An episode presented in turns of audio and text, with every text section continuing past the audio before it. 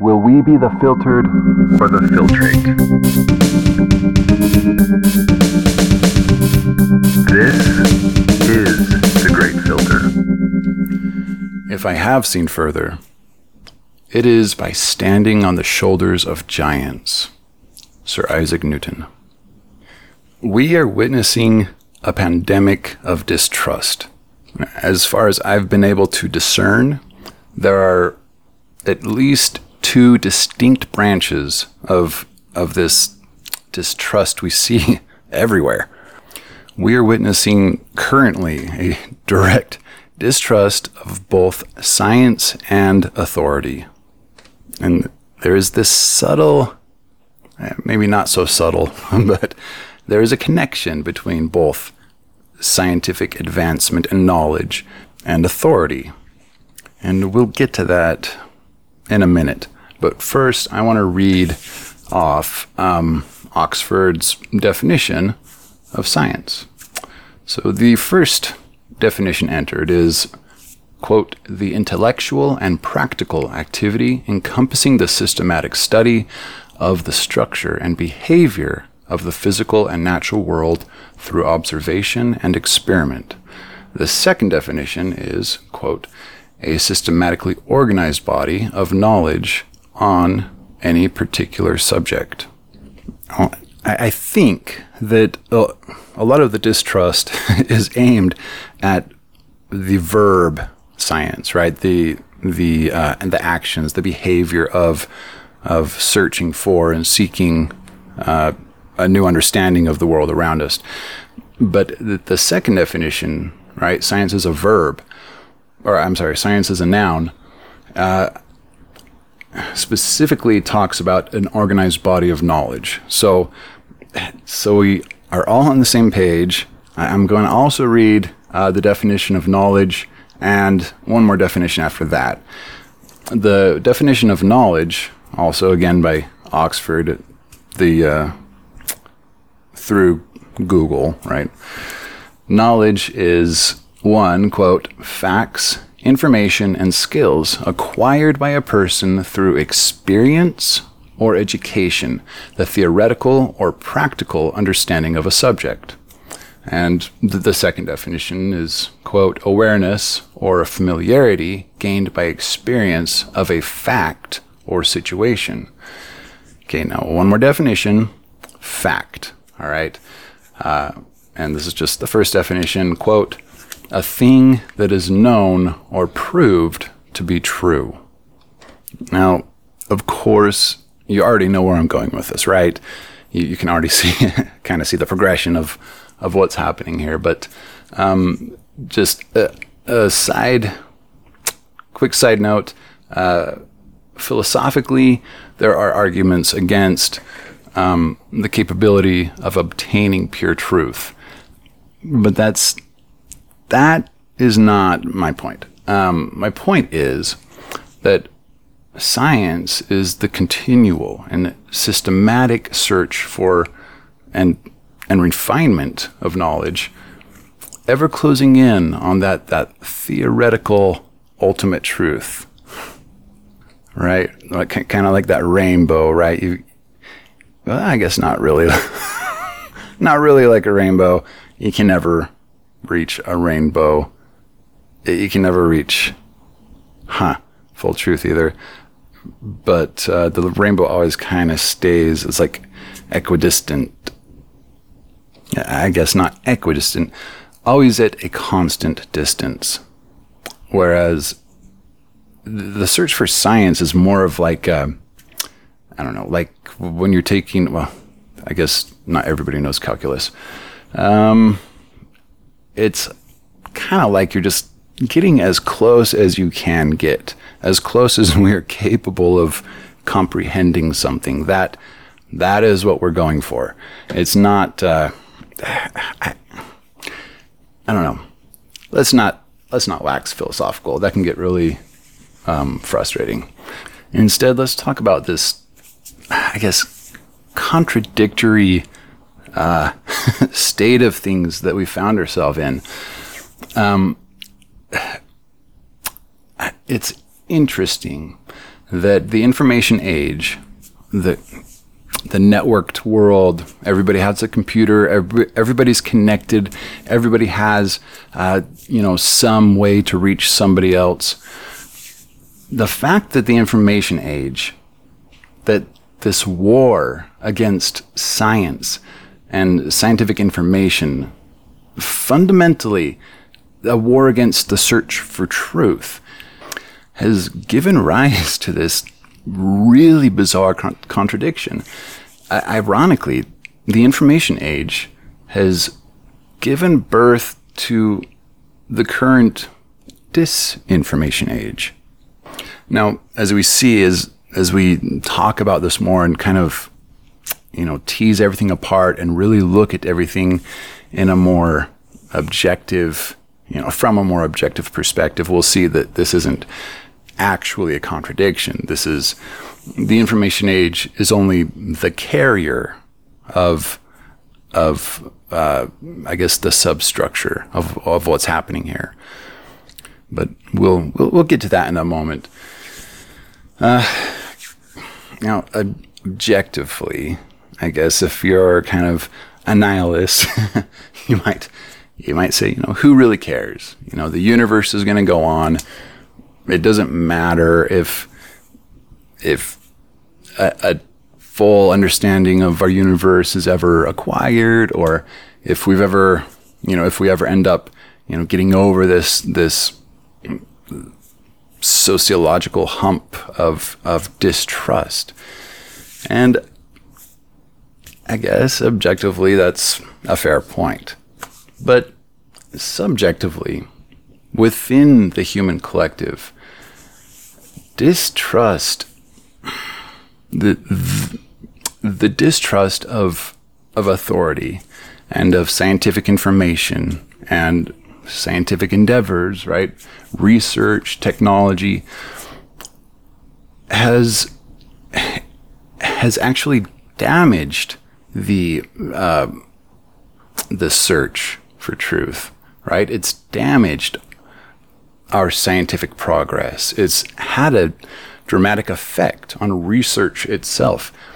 It's damaging our social cohesion. It's causing fissures and and and distancing people from other people, groups from groups. We have these divisions that are just like erupting around every little morsel of knowledge, you know, as as they materialize from our efforts, from our studies, as we are on our journey, as we follow these limits and get infinitely close to the infinitely distant truth, it seems with every step we take, these eruptions multiply and it's getting it's introducing a a frailty into our social web. It's introducing a and not just one, but multiple points of of uh, like uh, like weak links, right? It's it's corroding our mm, our interpersonal armor. And if we are ever going to come together as a species and unify and and work on on our collective progress, on our survival, if we are not going to get caught in the great filter, if we have I I know I went over, you know, the kind of the the uh, Rubik's matrix last time, but if if we are, if there is even the chance that just one of these possible many many great filters lies within the realm of something that we can learn about in enough time to prevent it and also have it have them be within the realm of something we can actually do something about then it stands to reason, at least from my perspective, that perhaps, maybe, we should probably try to get to a point to where we could do something about them when the time comes.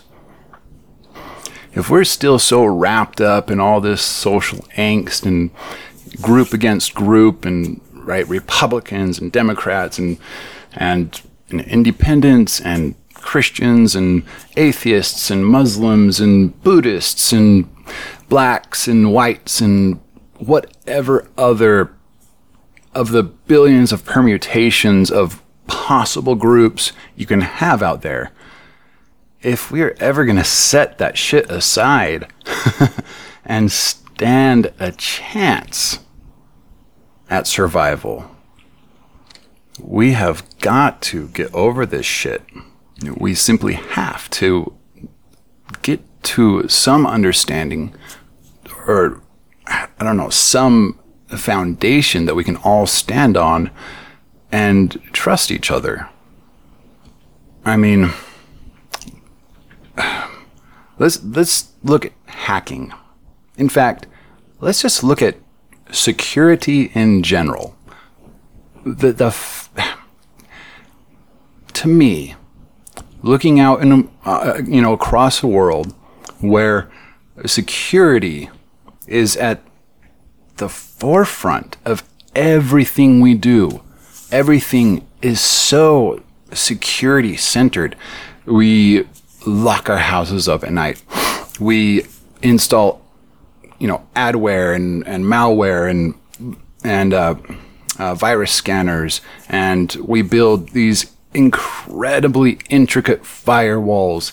And you know, there's an entire, you know, I'm in the software field, so a, a, lot of what I see is very software oriented. So I apologize if I'm not touching all of the other you know aspects of our of our life, but you know I'll, I'll try. So uh, cars, right?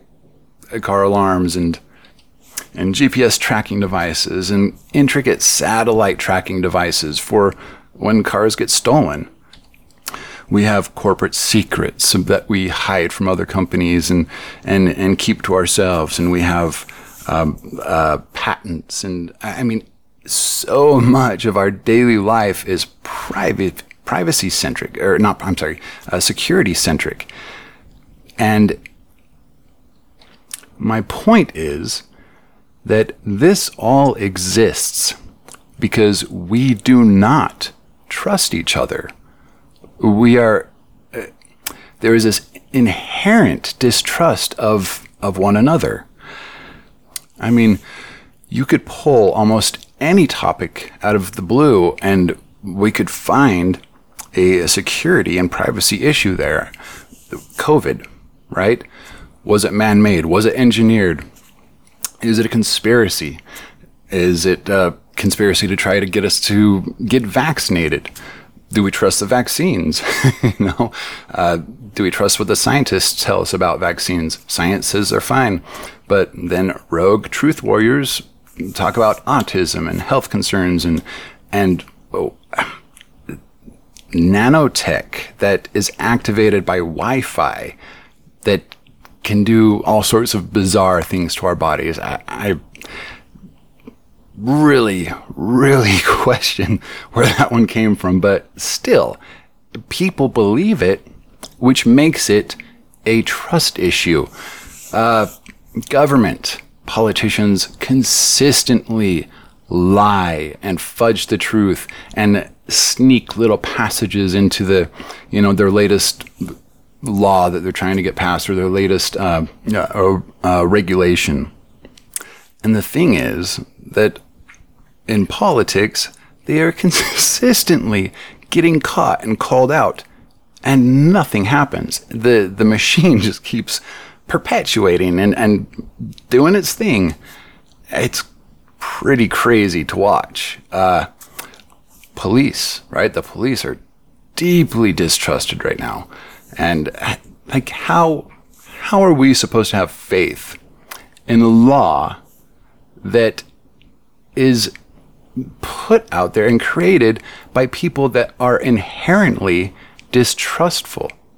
And on top of that, enforced by even more distrust people or people that are distrusted even more. Uh, big pharma. Oh dear God. they push bad medicine a lot. Not all the time, enough.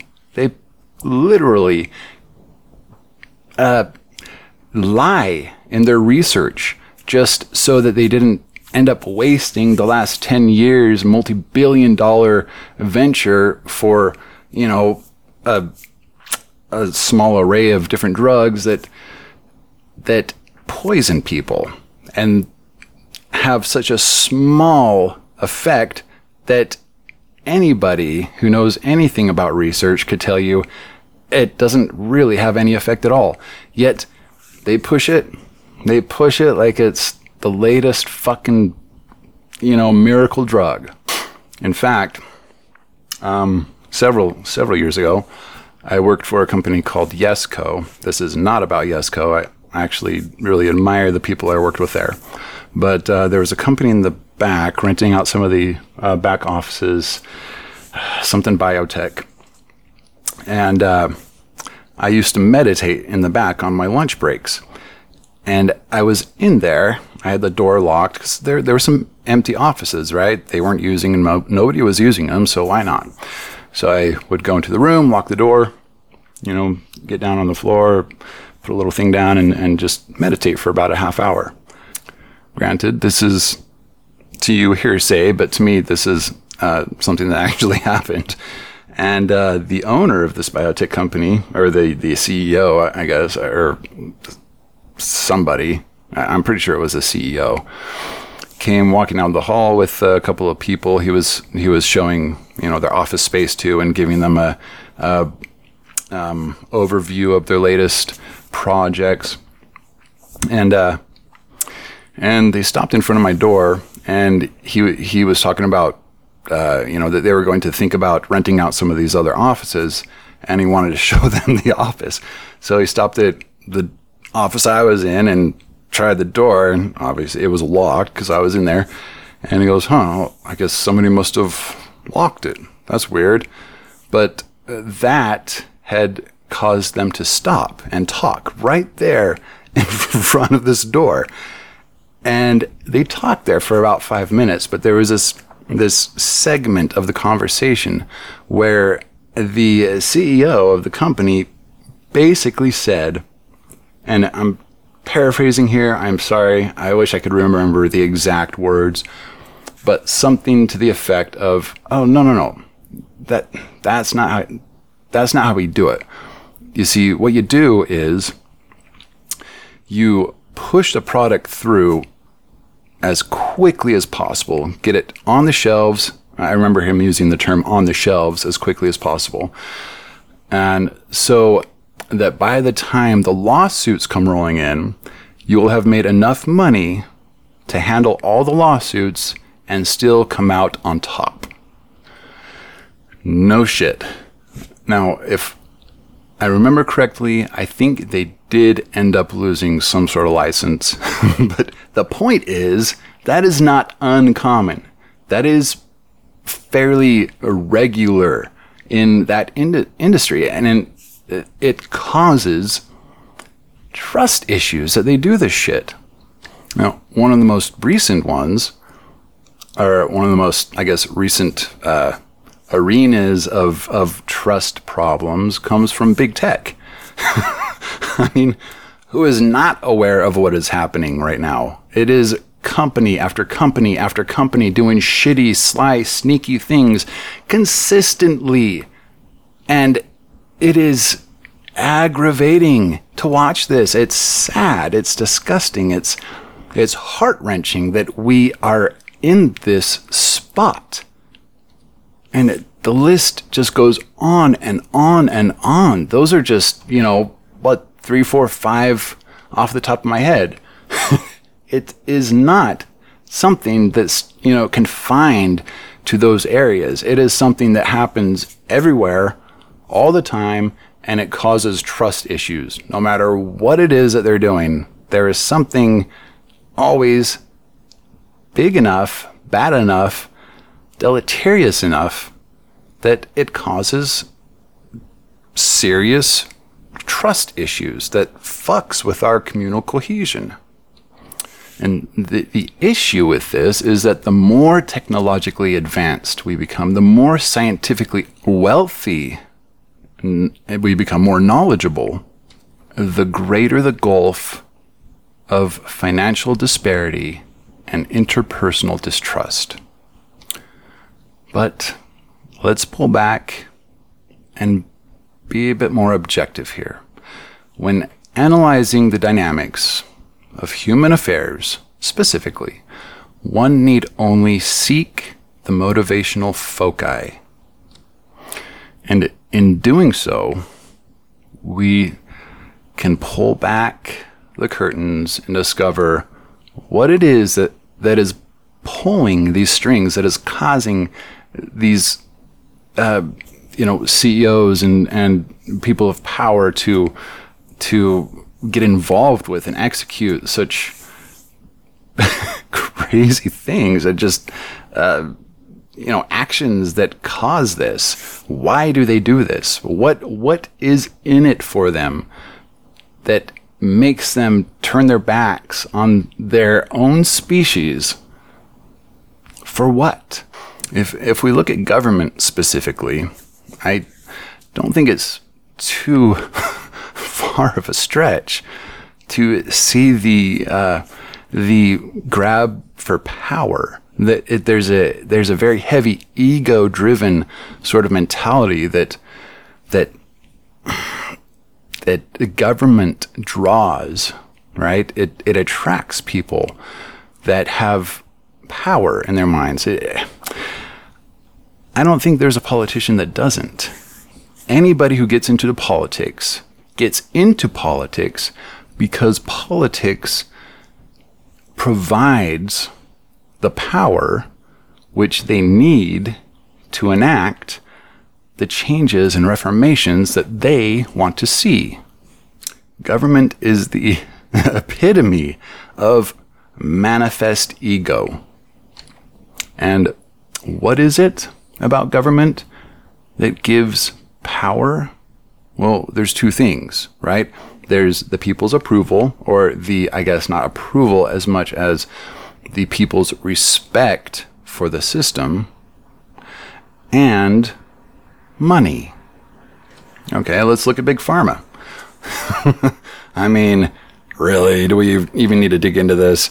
It's not so much to build cures and make people healthy and find ways to prolong life as it is to make money off of doing those things. And sometimes, when things aren't going well and corners have to be cut, what takes precedent? Right. The money, the flow, the income. When a company is in the red, you would not believe the corners they cut. They don't even need to be in the red. If if there is a greed drive in there, if there is a a power drive and a greed drive that supersedes that survival drive, then corners are going to get cut no matter what. it's uh, only a matter of whether or not they get caught. Big tech, come on, please. That that is so completely obvious that money is the center of that one. Big tech is, I think, one of the worst because it uses almost all possible vectors of attack uh, to to make money. There's advertisement.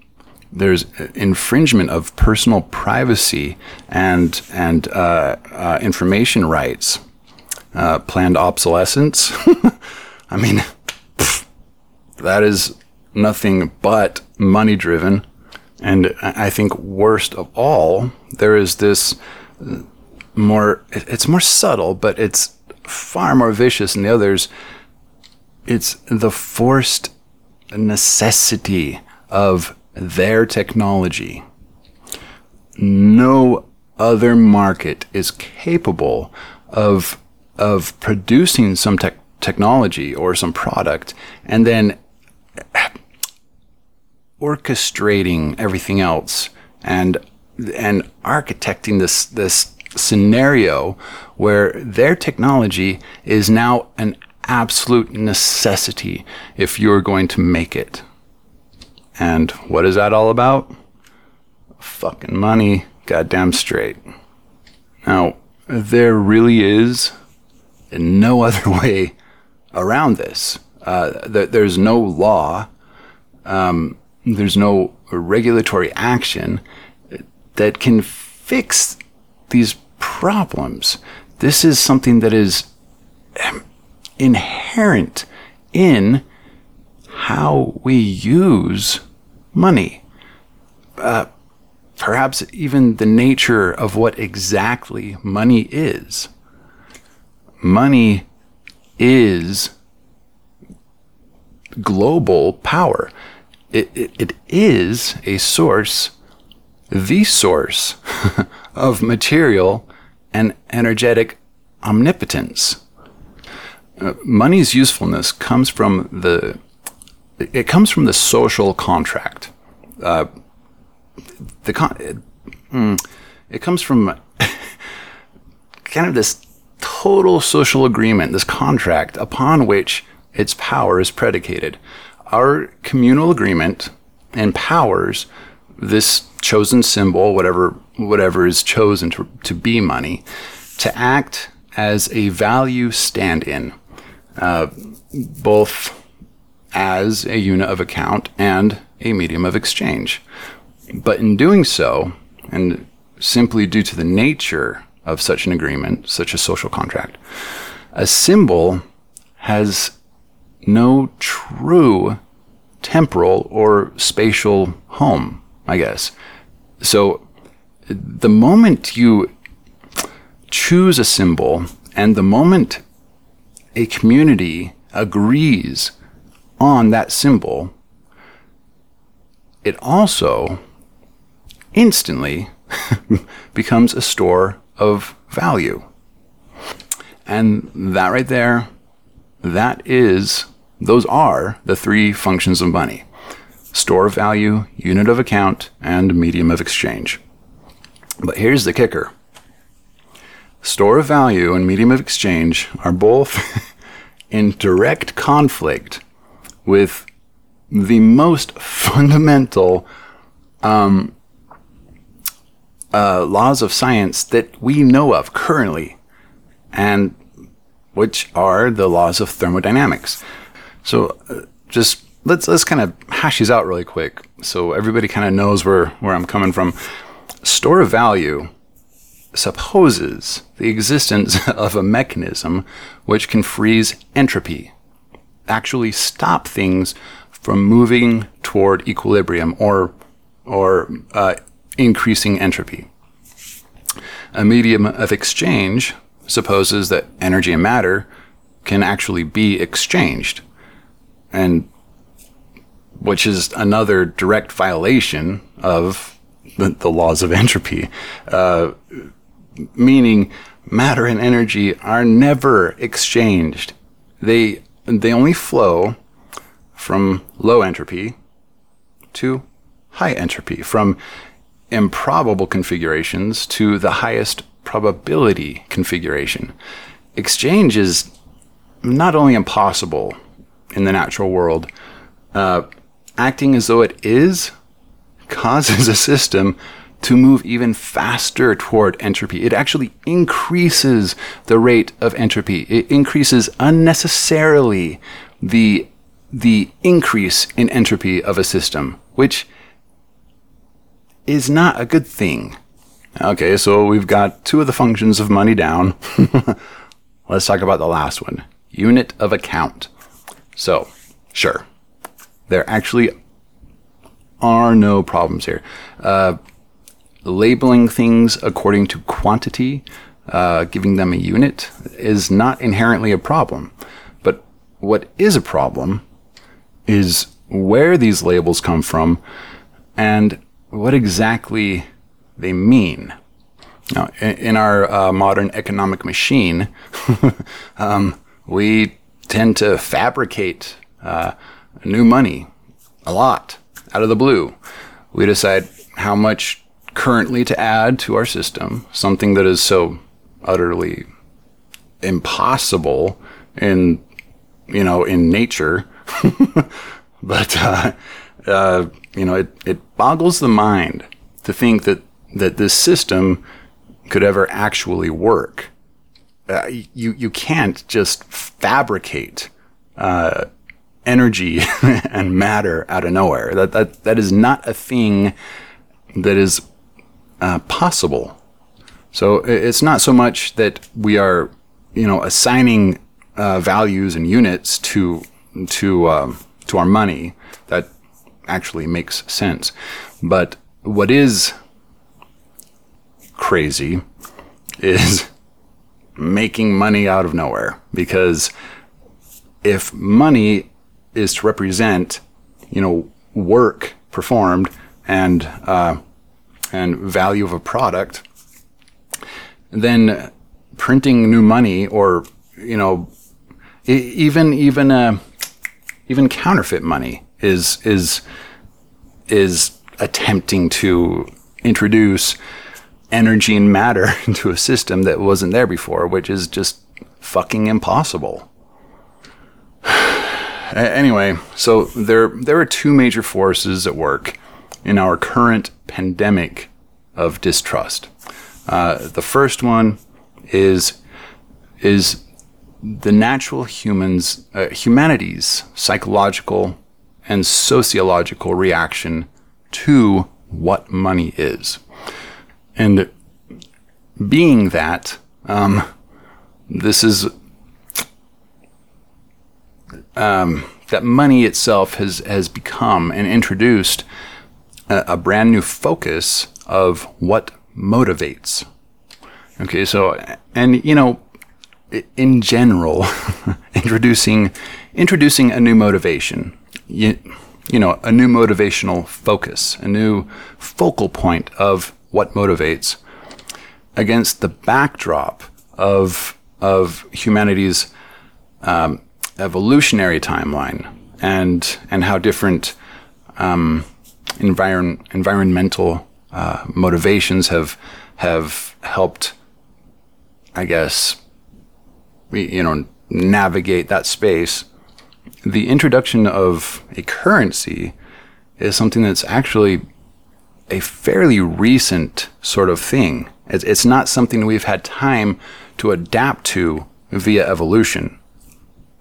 In fact, I'm not sure we will ever actually be able to adapt to uh, money as as a point of or a source of motivation uh, for for several reasons. I'm not going to go into right now, but um, anyway, uh, the second major force, sorry, um, in our current you know pandemic of distrust is the flagrant use of a system, aka money, that flies directly, directly in the face of core scientific principles and understanding aka thermodynamics.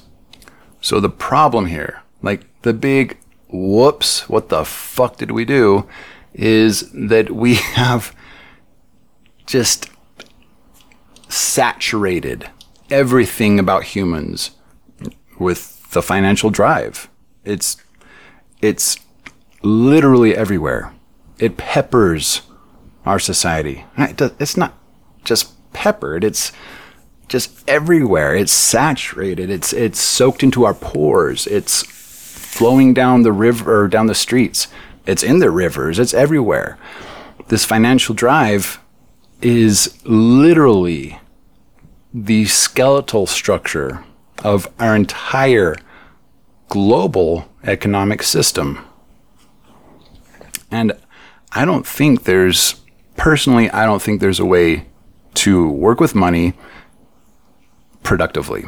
Uh, maybe there are uses for you know um, assigning some symbol, some value of something, but assigning some symbol an omnipotent value, something that can represent anything and everything humans will ever possibly value, that is dangerous. And we see it. Uh, it, it. I mean, where do you think the term money is the root of all evil comes from? It's not because it does so much good. I can pretty much guarantee that. It comes from the fact that we have a stripped nature of controlling the those things which are our natural motivational foci, right? Which are like uh, survival, reproduction, uh, comfort, um, shelter, transportation, health, pleasure, whatever, right? All of all of those things used to be provided for us by Mother Nature. They they used to be out there. They used to be something you could go out and get when you required it, when you needed it, or you could seek after it, whatever. You know, my point is is that they used to be something you could just naturally go out and you know formulate the way you're gonna you're gonna fill that need. Go out and get it, fill that need.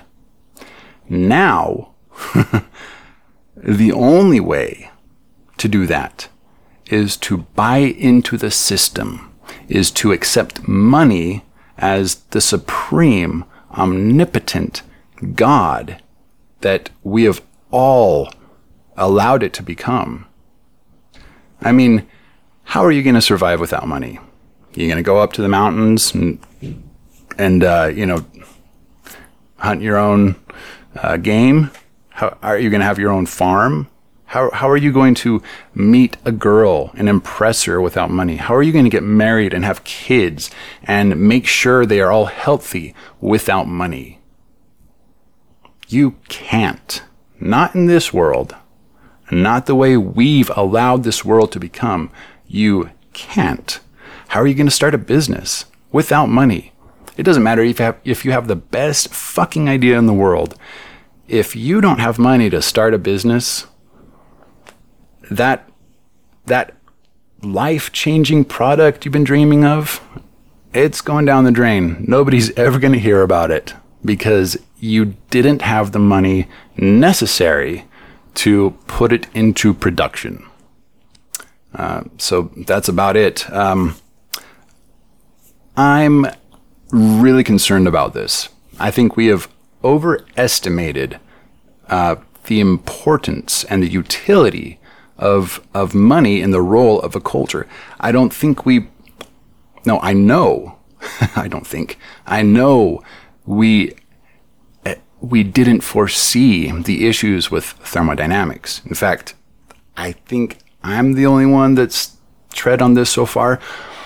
But th- there's no way we could have foreseen, you know, thousands of years ago and when humans started to use trade and money and really starting to integrate it into the human culture, nobody could have possibly foreseen the uh, the issues that have just cropped up through the rich soil of of uh, money, right? It's caused so many problems, and now we're kind of stuck in it. Where it, it's like just we've built this massive armored structure around humanity.